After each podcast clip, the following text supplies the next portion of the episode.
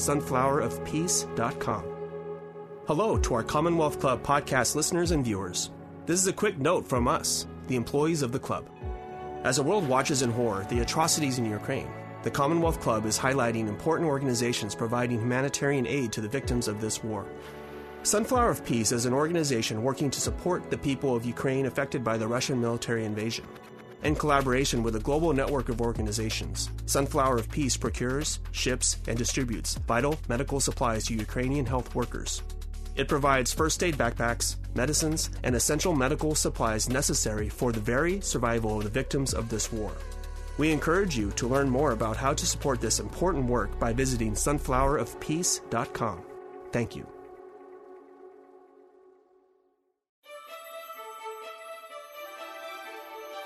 Thank you for joining us for another podcast from the Commonwealth Club. Hello, everyone, and welcome to our very first space, Changemakers, Inclusivity, and Civics. My name is Demille Taylor, and I'm the Gen Z engagement intern for the Commonwealth Club's education initiative, Creating Citizens. I'm extremely excited and honored to be a part of this special conversation with our extraordinary guest. And as Carolyn mentioned, this space will be recorded, so keep that in mind if you decide to ask questions. And you can also send in questions using the hashtag Creating Citizens. So today we are joined by a very, very special guest who has been doing transformative work in civics education to ensure diversity and inclusion across the board. Amber Coleman Mortley's passion is focused on elevating diverse voices and perspectives in the civic education space, working with students, educators, and parent communities for more equitable outcomes. She covers civics, K 12 education, and family life at Mom of All Capes and her podcast with her children, Let's K 12 Better. So, of course, before we dive in, I want to say thank you to Amber for joining us. And we have to take a moment to celebrate the confirmation of Justice Ketanji Brown Jackson. So, Amber, please tell us how you're feeling and all that. Oh my goodness. Um, so first of all, thank you so very much for having me here today. I am so excited and honored to be in the space uh, with you all. Um, the excitement is uh, intangible, right? Like I can't even really put into words how yesterday's uh, outcomes have impacted me. I'm raising three daughters, um, so these three little black girls have been watching from the moment this was announced in February, at the end of February, to yesterday. Um, my daughter's reaction um, just sums it all up. She literally just screamed because I couldn't watch. I was like, I can't watch. So she was, you know, on the Senate.gov site and she just screams from the other room. And like we all just start just screaming. I started crying. Um, I just never thought in my lifetime that I would be a witness to a moment like this, not because I didn't believe that Black women and women with other marginalized identities were qualified enough. I just was uncertain if America was ready for us, right? And so I'm just so thankful to be alive, to be able to see this, and just so excited to see how this will snowball into other um, opportunities for women of color to lead in our nation. So thank you so much for asking and Demille, I hate to, to hijack your your plan here, but I also want to give a a high five to our one of our was going to be panelists, Amy Allison, but you know she went to Washington D.C. for the White House celebration of yeah. the new Supreme Court justice, so you know she couldn't quite make. it. yeah, I was looking at her um at her Instagram story. I'm like, oh my god, she's right there. so we know how she's feeling. We know she's very excited as well. Yes. but yeah, also I just wanted to, you know, don't want to derail it too much, but also just seeing that and being, you know, being a young black woman to see that, that was very special. And honestly, I was in class when um, she actually got confirmed, but one of my classmates, she just um, yelled out to everyone, Oh, she got confirmed, she's in. So then all of us, we kind of just celebrating in our English class, and it was a very exciting moment. Awesome. Awesome, awesome, awesome. I think we underestimated how much this would mean to not only black women but to everyone.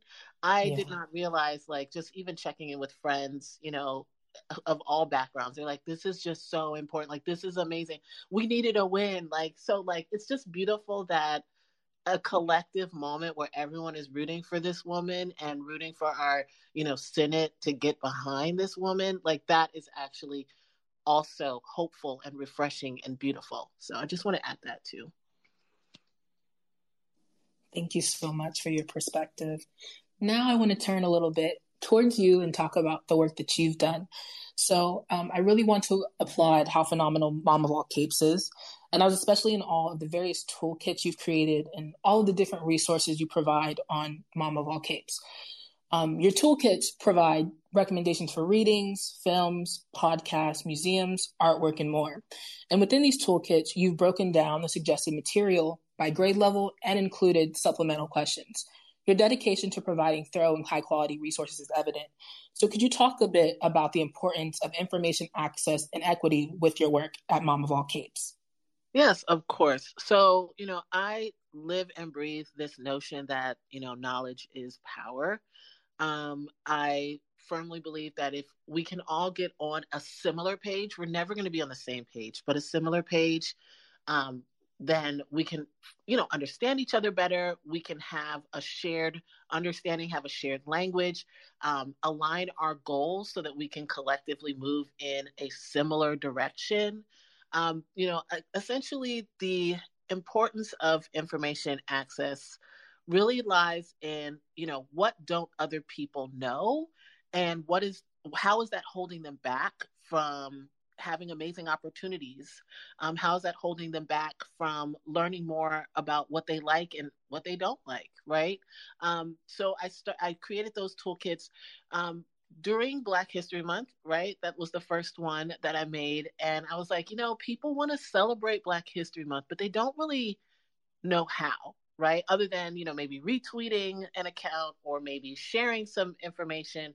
You know, people don't really want to ask a black person, you know, what's it like to be black during Black History Month? So, yeah. you know, right? Like, so, you know, the impetus behind what I when I started was how do I provide little doorways for people to not just necessarily experience black culture, but to be a little bit more open and inquisitive about people who they may see in their community, um, about the experiences of other people, about the ways in which we think about other people. How do I help people um, be aware um, so that they can engage in a more human way with others? That is the reason that I created those toolkits.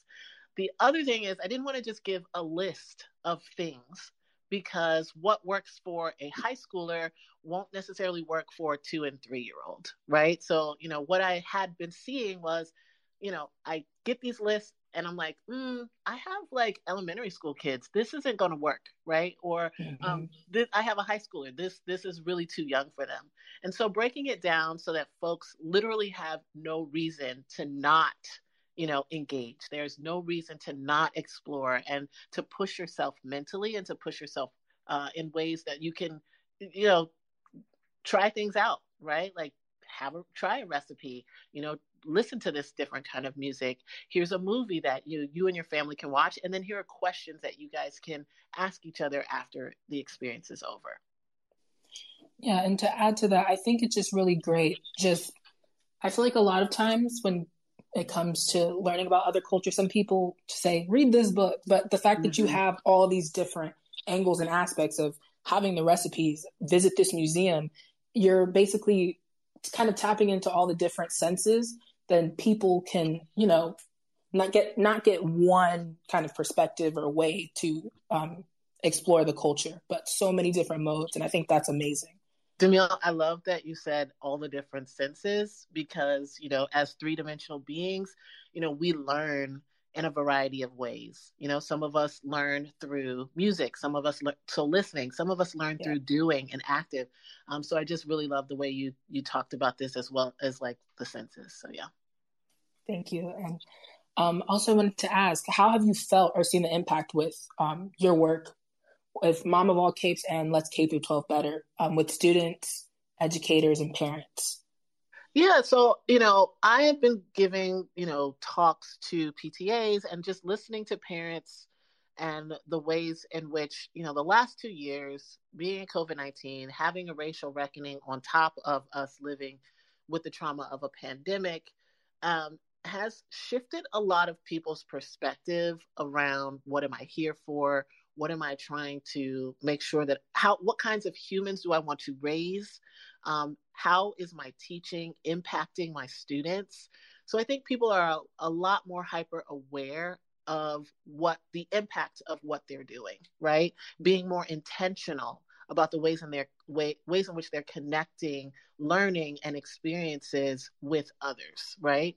Um, mm-hmm. Um, so you know, I in my work, I think I am seeing, you know, just the impact of having deep conversations around how do you want to show up in the world? How do you want to show up for the young people in your lives? You know, um, learning a lot from adults. We know what we know and we don't know what we don't know. And so guiding people through their vulnerability, and by people I mean adult people, through the vulnerability of being able to continue your learning process in an open and honest way with the young people in your lives right? So it's not just about me, the adult, and I am the expert, but it's I am a continually learning person. I may have been here a couple more decades than you, but I'm still open to learning and still open to evolving alongside of you.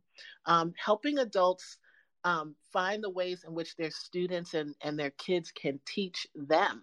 So, what are the ways in which students and young people show up as experts that we older people can tap into you know, provide mentorship around, but also like let young people lead. So those are the ways that I'm seeing, you know, kind of impacts of my work. It's more just me like supporting people and giving people the confidence to be vulnerable um, in ways that many of us were not raised to be, right? A lot of us, mm-hmm. and I will mm-hmm. say, speak, right? Speak for myself, right?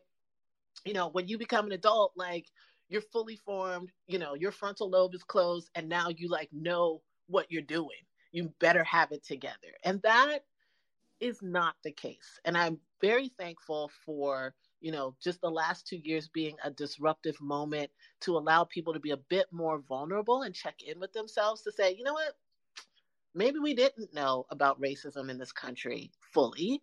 Where can I go get information? And it's not information to make me feel bad about myself. It's actually information that will empower me to make more intentional, more conscious, more aware choices moving forward. Thank you.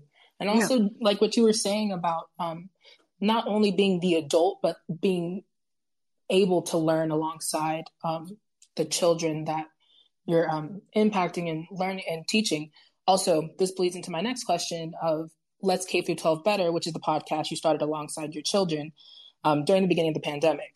So, as you were saying, you being the adult, you now have this understanding that you don't know everything and you're okay with knowing that. So, what was your motivation behind not only educating your children about the topics you cover, but having them be a part of the conversation with your guests and collaborators?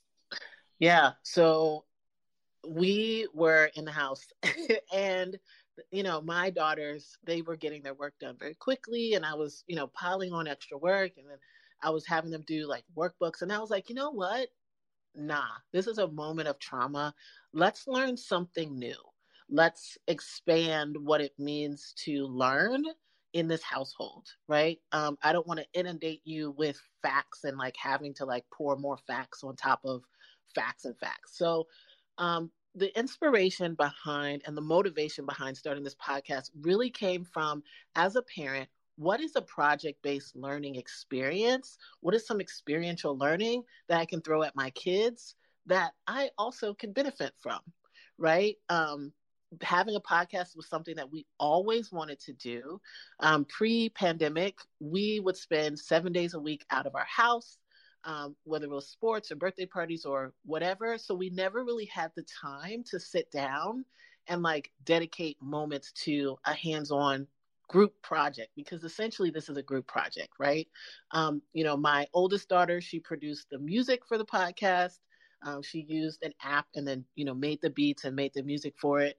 Um, you know, my other two daughters, they help with creating the topics and the ideas. We think about like, who is in our network that's really cool that we'd want to talk to, um, who has really great ideas about education that we'd love to have more people hear their brilliance, right? How do we provide a space, a platform, pulling up an extra chair at our table um, for someone else so that we can learn from them and learn about their experiences and their journey to the passion that they they live through their lives. So that's essentially just the motivation behind it.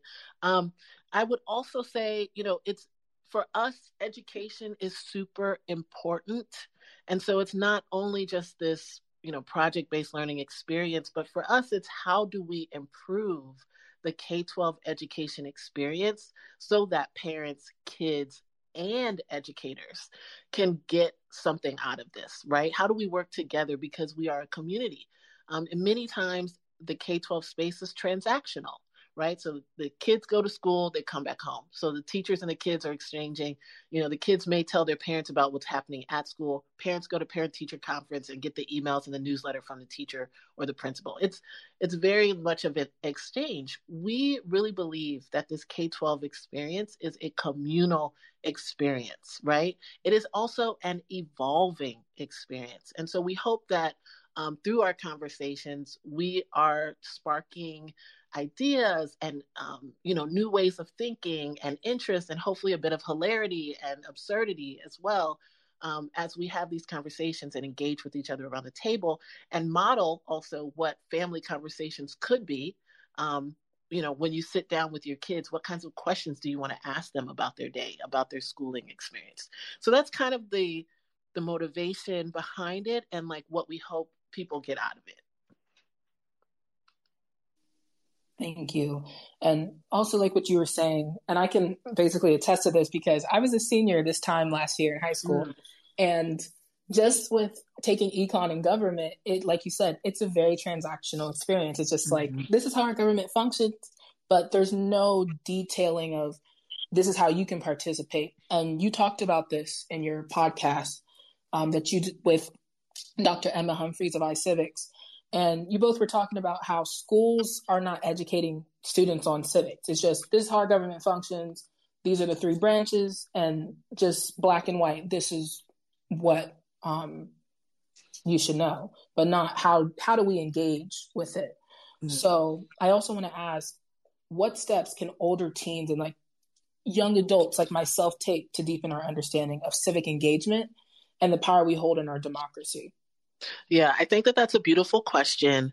Um, and, you know, the first thing I would say is we need to reimagine the definition of what civics is, right? So, civics and those who are working in the space and those who are teaching the subject matter see it this way, but like thinking about civics is not just the information that we're learning about, like the three branches of government, and understanding the confirmation of a Supreme Court justice, right? That process, or understanding the process of, uh, you know, electing officials or getting that stop sign at the corner and speed bumps on your street, right? That's civic.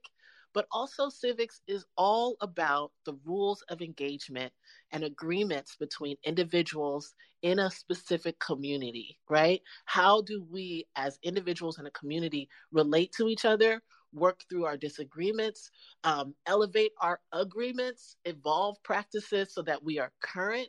These things are civic practices, right? And so I think you know, steps that older teens and young adults can take is one, just understanding that any space that you inhabit is a civic space, right? Whether that is a place of worship, whether that's your friend group, whether that is, you know, volunteer work that you're doing, every space you're in, whether that is your job, right? So the place that you choose to work or do an internship at, that is also a civic space. And the ways in which we engage with other people in those spaces are civic practices. These are agreements that we're we're acting out together, um, and it's a jockeying of power sometimes, and sometimes it's co- collective, right? And so that would be the first thing I say looking at how you go into these spaces as an opportunity to be a part of a community wherever you are. And then as far as like deepening your understanding of like civic engagement and the power that we hold in our democracy, you know, right, we are in a representative democracy, whether people like it or not, want to agree with that or not. This is a representative democracy. But just because you're voting for someone does not mean that then your engagement in what's happening stops. you are always to be checking in on, right? And like looking at and reading about and, you know, updating and, you know, participating in the info the the quality information sharing of what is happening around you. And I would say first local.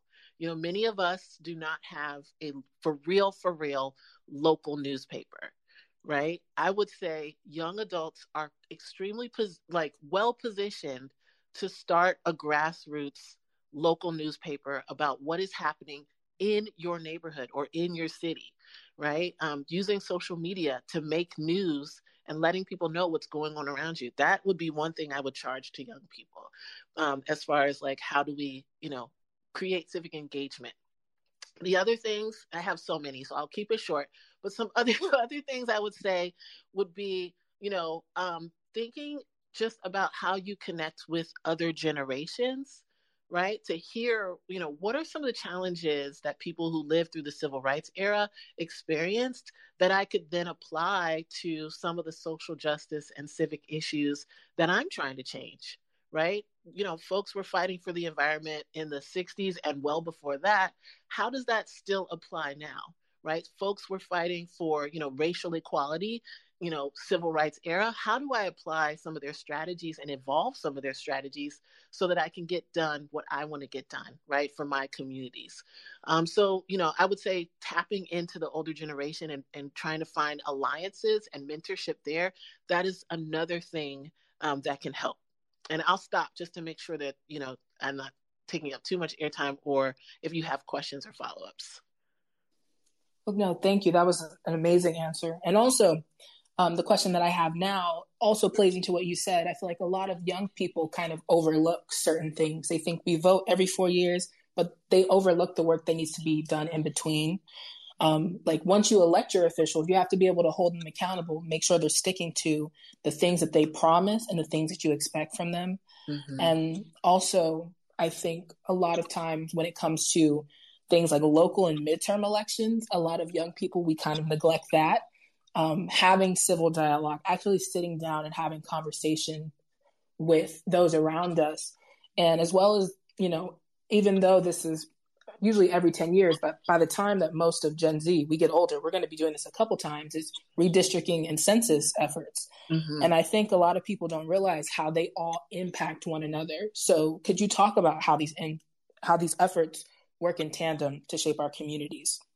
Yeah, I think now our society is getting i'll just use one example our society is getting a lot of more comfortable talking about like redlining and how that you know redistricting gerrymandering right? So those three things how they're connected um, mm-hmm. um, to create systemic imbalances of power for marginalized people right?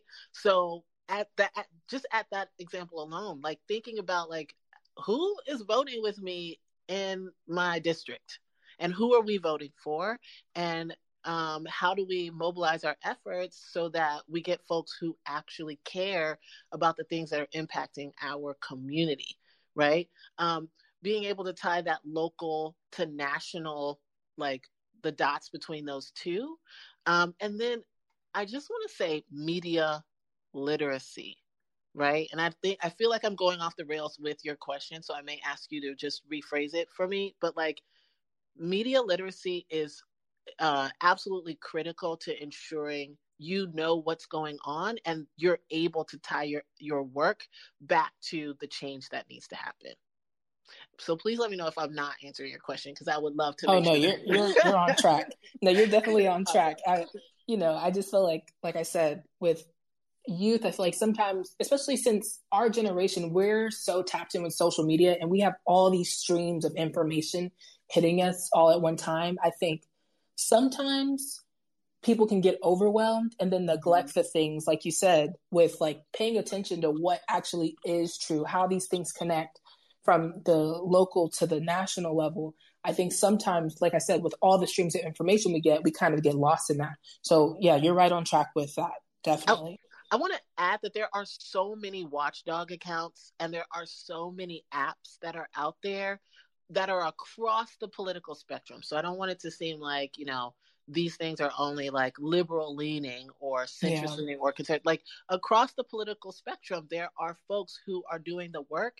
You just need to like literally sign up for their newsletter, right? Like that's like that. It's just as basic as like sign up for this person's newsletter so that you can be kind of in the know and then continue to sign up for newsletters of folks you don't agree with so that you can compare the information, see what other folks are thinking about and the ways in which they're thinking about similar um, problems that you see, but they're approaching it a different way. So diversifying your your media and news and information consumption, and then having a critical eye on you know what is coming through your news feed what is coming into your email box you know what the things that your family is saying at the dinner table or at holiday parties and having the courage to say mm, i think that's i don't know if that's right or that is not Mhm. right here's the information right so like just being an agent of news positive not positive but like correct news distribution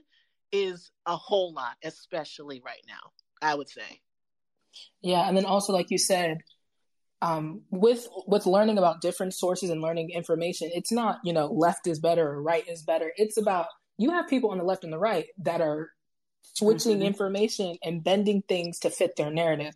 So it's all about you know not being like, well, yes on CNN, no on Fox, yes on Fox, no on CNN. It's about Mhm. taking these sources, putting them next to each other, and like you said, there are a lot of great different um, sites. I think AllSides is one of them where they give you so many different um, examples of what moderately left and um, moderately right sources look like and then you have a lot of fact checkers that fact check across the board so it's not they're only fact checking conservative um, outlets and sources but they're fact checking everything and making sure so like you said the work is being done it's just a matter of finding it Yes. I, I want to, you know, like just give a shout out to like Vote 411 gives nonpartisan information about the folks that election information. So, you know, a lot of young people are like, okay, this is my first time voting. I don't know who to vote for, right? League of Women Voters, another amazing organization who like they're just like, we're just going to give you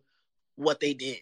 You know, not in not any opinion about it. We're gonna just give you the Mhm. information so that you can formulate. So like looking for organizations like that who again doing the due diligence, doing the work, signing up for their newsletter so that you can also be in the know and feel confident and feel equipped to be able to make a, like the best decision that you possibly can. So now I want to ask you a quick question and kind of pivoting it back to you. Um, when you were around your high school and college years, what did civic education and engagement look like to you? And with all the things that you just mentioned to us and suggested, how could you place your, yourself in that time and how some of us are feeling? Yeah. So um shout out to the 90s and the 2000s.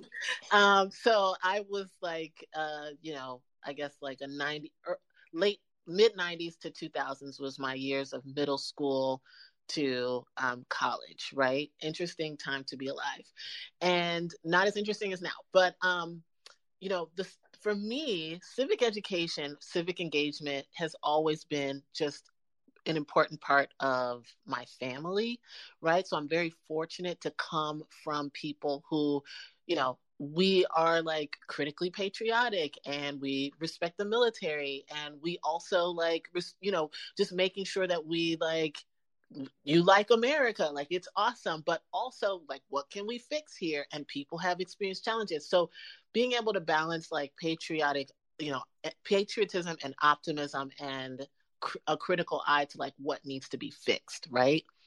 And so with that, you know, I have always like been into like volunteer work um in college specifically i was a part of like ohio PIRG so you know it was the 2020 election. That was my first semester. And i signed up to knock on canvass right and knock on doors and get people registered to vote. Like because i was like it's the 2020 election. Like this is gonna be my i mean tw- 2000 election not 2020 2000 election. Like this is my first time voting. You know like I need to get as many people on board as possible. Ohio is purple. We're a swing state, you know, so like we got to get folks just engaged and participating. I didn't care who signed up. I just wanted to get as many people registered. Um, I will talk just really briefly about an experience I did have um, going door to door and registering voters as a new voter. I get to this one family's door, and the man opens the door, and he was like, You can get out of here with that you know, and he didn't say it that nicely.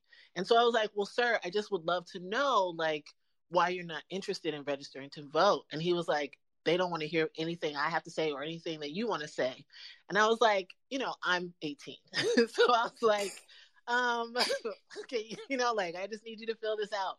Um, but I, but I was also very much hurt by that because for me, you know, as a young, excited individual, um, ready to participate in what seemed to be and it was hyped up as like this is one of the most important things you'll ever do with your life right hearing an yeah. older person tell you that it doesn't matter or that your voice doesn't count or that no one wants to hear what you want to contribute was very like earth shattering because I'd never come across adults like that before right um so I said to myself, I made it a point that, you know, when I got older, I'm never going to do that to a young person, right? Um, I want young people to be excited and enthusiastic about engaging and participating in democratic experiences. Um, so outside of just registering people to vote, you know, again, volunteering. When I became a teacher and an athletic coach, I had a civic component to every single team that I coached. So they would go um, they would either register voters or they would volunteer somewhere. But I always made a, per- a point that whoever's around me, we're going to always be doing something civic because it's just really, really important that you understand that you are tied to a community of people who need to hear what you have to say right and that was my experience growing up right i'm not going to say that it was like perfect and amazing, but I definitely felt as if, you know, my contributions mattered. My my mom made it very clear that, you know, speak up. You know, when something's not going right, you got to speak up. There are proper channels to do things. Learn the rules of the game, right? That's another thing I would just definitely uh, say was an impression upon me as a young person was learning how the rules work, right? And learning how we engage right? What is the if you get pulled over, what is the process? It may go off the rails, but what is the mm-hmm. process? If you, you know, what is the process for speaking at your city council? There's a process. And so, you know, I think for me as a young person, I was very fortunate to have a parent who did this for me. And then also, you know, going to a school where, you know, back in the late 90s in Ohio, we got a good civic education. We learned about the Ohio government. We took an eighth grade trip to Washington, D.C., you know, in the late 90s. Um, so, you know, those kinds of experiences were extremely formidable for um, just lighting a fire underneath my passion for civics, but specifically for empowering young people to participate and engage. Yeah, and also with that man that did um, that re- reacted that way. Do you think also, um, like you were saying, some people just don't understand how you know going to city council meetings, voting in local elections, and all the way to the national level, how they all connect. So, do you think the lack of understanding in certain communities is why some people are just so disenchanted with voting and feel like it doesn't matter? I I do, and I would also say on the other hand, right? It's very hard if you feel empowered and you run up against a brick wall, right? So I'll use this analogy. I use this with my daughter. Shout out to her. She's on the call right now. Um, I'll use this analogy that I said to her about why some people may not participate. If we think about democracy like a basketball game, because I'm an athlete, so that's where my mind goes. Right? We think about democracy like a basketball game. We have referees, we have rules of engagement. The game is flowing, you know, and it's great. But right now, and for and for many communities historically, we haven't been playing basketball, but we've been playing keep away, right? Mm. And so, you know, where some people really want to play basketball, they're trying to play basketball, but they keep the, folks are keeping the ball away or keeping opportunities away or you know changing the rules while they're playing and so yeah. i do get the frustration that some people especially people with marginalized identities and this man you know he was a black man so you know oh. he was like 40 or something right and so i get it i was like if i rewind back like you know he may have had a moment where, as a Black male, he did not have a great civic experience um, that was a lived experience. Because what we learn in school is one level of civic awareness. The mm. other part of civic awareness is what's happening in our homes, our families. Are our families engaging in democratic processes? Right? Our parents allowing kids to vote about dinner or where we want to go on vacation, right? That's one, that's another level. And then when we go out in society and we see our community and we compare our community to other communities, right? Or we look at our what's happening in the news to people that look like us, you know, there's can be that's a different that's the third or fourth la- layer of civic awareness. And yeah. so when we look, you know, when we look at all those things, one, yes, one side is not knowing how things work, but the other reality is sometimes people may try to play by the rules and they're like, I'm just tired of playing this game of basketball. Like I, I'm gonna go play soccer. I'm just gonna go sit on the bench, right? And so we do need to, you know, work on ensuring that when people are informed and they do have the passion, that the system operates in a way that is optimal for people to participate. So we have we do need to fix some of the broken, you know, the brokenness. Yeah, and that also plays into what we were talking about earlier with the curriculum. We're taught about how the government functions, mm-hmm. but also not and you know, you can like you can go and vote, go mm-hmm. vote, register, but not understanding that like you said, with that man, he probably did have a different experience as a black man. And I know for me, as an 18 year old, I I kind of do have a little sense of privilege because I'm someone that's, you know, I'm not a felon. And I know felons, they mm-hmm. immediately, they're stripped of their right to vote. And then also with me living here in the Bay Area, I feel like we do have a bit more accessibility when it comes to voting. But like we saw um, during the 2020 election, we had people in Texas and in Georgia that were being forced to wait in these long, long lines because polling stations within their counties or in their cities were closed. So they all had to go to this one. Mm-hmm. And you couldn't sit in line and, you know, eat or drink water or anything.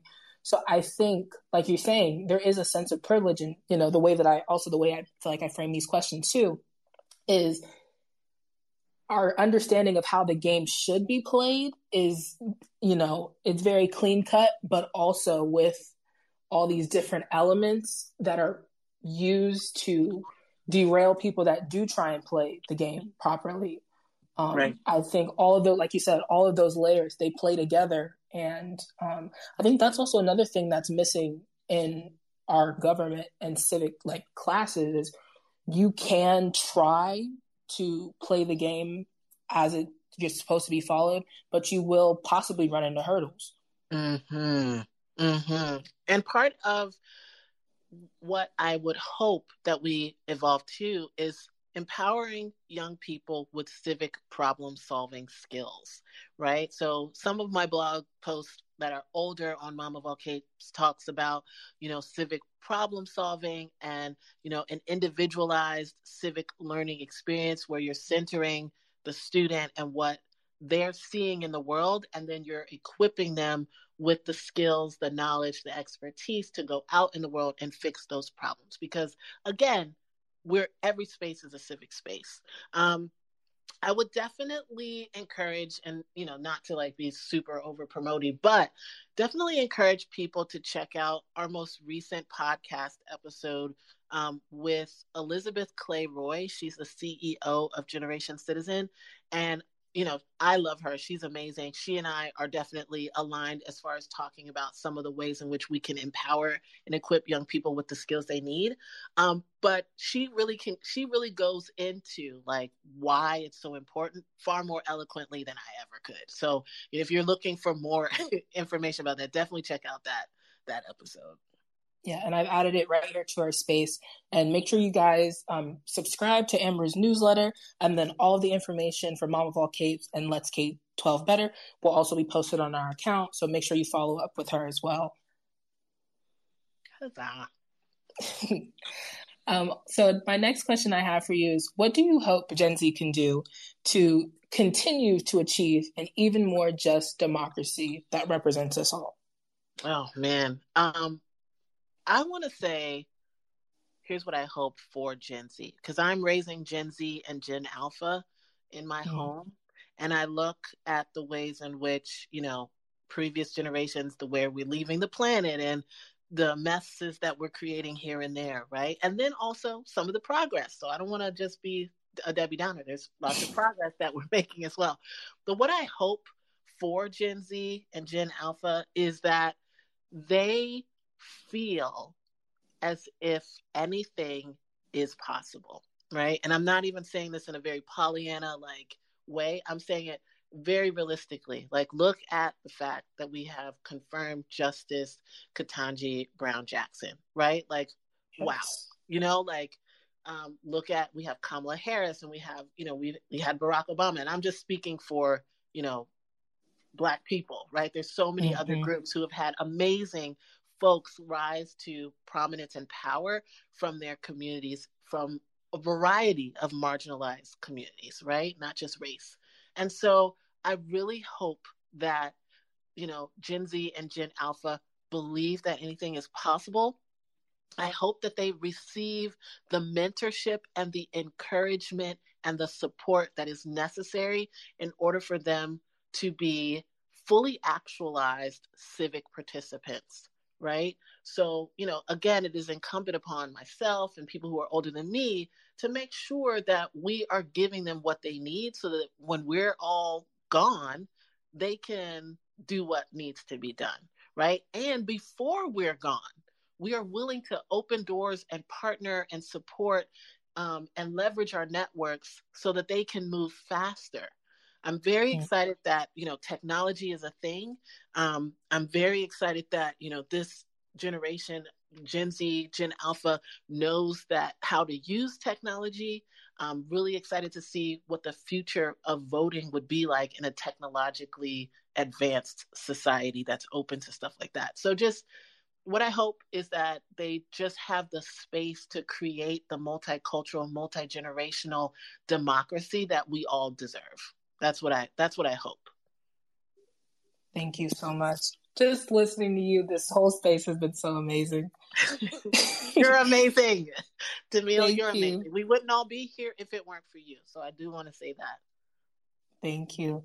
So now I want to open up the floor. So if any of our audience members have questions, um, Carolyn, if you have any additional questions for Amber, I want to open that up. And um, I'm going to mute so everyone else can have their opportunity. Yeah, I'll go ahead and ask the first question to my friend Amber. Um, hey. And I think, hey, and I, I think I asked this to as, as many civics folks who are in the social media space as possible. You know, as a former teacher, a, a lot of times it feels like with our students who have come up on, I mean, I was the only teacher in my school who like allowed the kids to be on their phone mm. outside mm. for when they had to use it because the laptop that the school district gave them did not work. So, mm. what what would you advise as far as you know, even especially civics education? Our students are getting a lot of their knowledge about civics from TikTok, from Instagram and Twitter. They're not getting it in the traditional manners.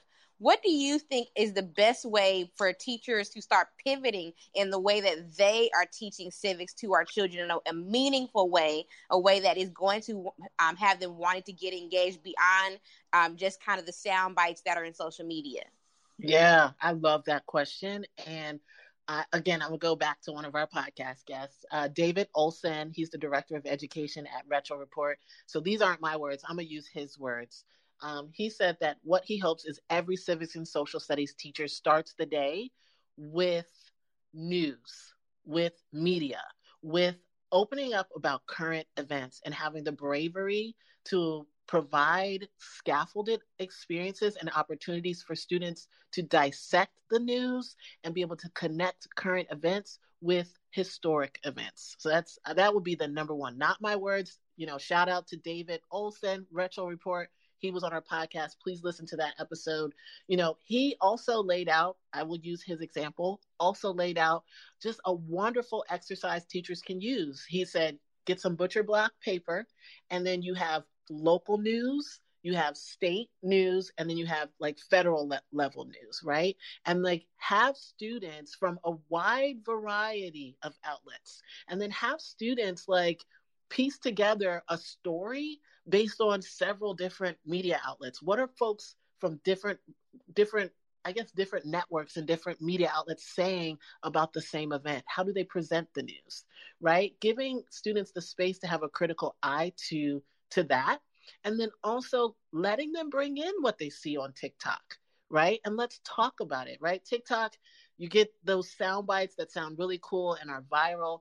They don't really go deep into what is actually happening. So, using TikTok videos as a conversation starter, right? And then connecting again, though, making sure it's a scaffolded experience so that you can connect that back to the historic events. Oh, we've been talking about voting rights forever for a variety of communities. How is today's conversation about voting rights the same and how is it different? Let's pull up some proof of that, right? Um, so that's just, you know, just a, a quick example.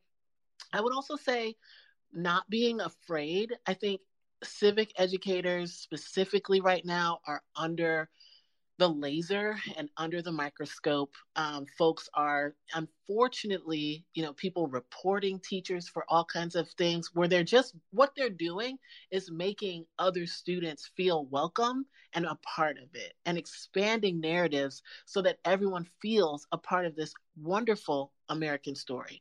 And so being cognizant about that, like what is the work that you as an educator can do up front to get the parents on board. Not necessarily pleasing them or proving to them that you're a great teacher, but saying, hey, these are some of the things that we're going to talk about.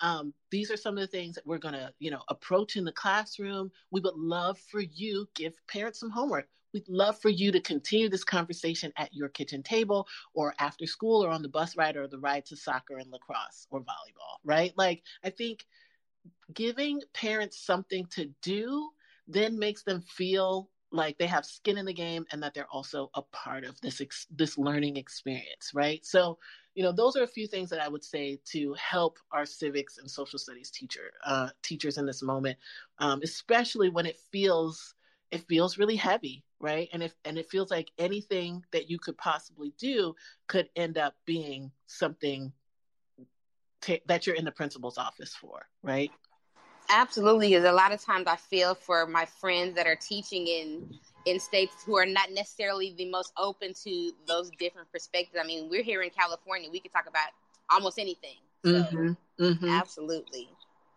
Yeah. Same. Same. Was the, did anyone else have any questions? If you did want to ask a question, go ahead and raise your hand, and we can bring you up onto the virtual stage. Um, and Demille, if not, you can decide if you want to go ahead and close out the space or not, because someone is sitting outside my window honking a horn. yeah, so if anyone else has questions, um, you can request right now and we'll let you up. Um, I'll give you guys a couple minutes to do that. Or if you'd like to just submit your questions um, via tweet, you can tweet it and then add the hashtag creating citizens. And if not, we'll um, close out. So if you have any questions, raise your hand or submit a tweet right now. Can I say one more thing for parents? Of course. Yeah.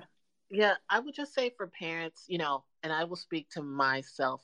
My goal as a parent is to release actualized, empowered, and confident civic participants onto the world. Folks who don't necessarily believe that their political values are more important than anyone else's, but believe that working with other people is integral to making sure our society can sustain itself. Um, so, you know, I would just encourage parents to think more critically about not necessarily you're trying to have someone a part of your party, right? Whether you're independent, Democrat, Republican, Libertarian, Green Party, et cetera, et cetera your goal is to release individuals onto the rest of us that are willing and amenable to working with the rest of us. Thank you. That was excellent. So it looks like we're going to close the space out. And again, thank you so much to Carolyn and especially to Amber for joining us today. Um, I'm going to also tweet out um, Mom of All Capes and Let's K 12 Better. So I want everyone to follow Amber and to just look at all the work she's done and make sure you follow up with the K 12 Better podcast and the blog Mom of All Capes. Amazing, amazing work. Um, I want to thank again, thank you, Amber, and thanks to everyone that tuned in, to our audience members, and we hope to have more Twitter spaces in the future. So that is all for me, and I hope everyone has a great day. Thank you so much for joining.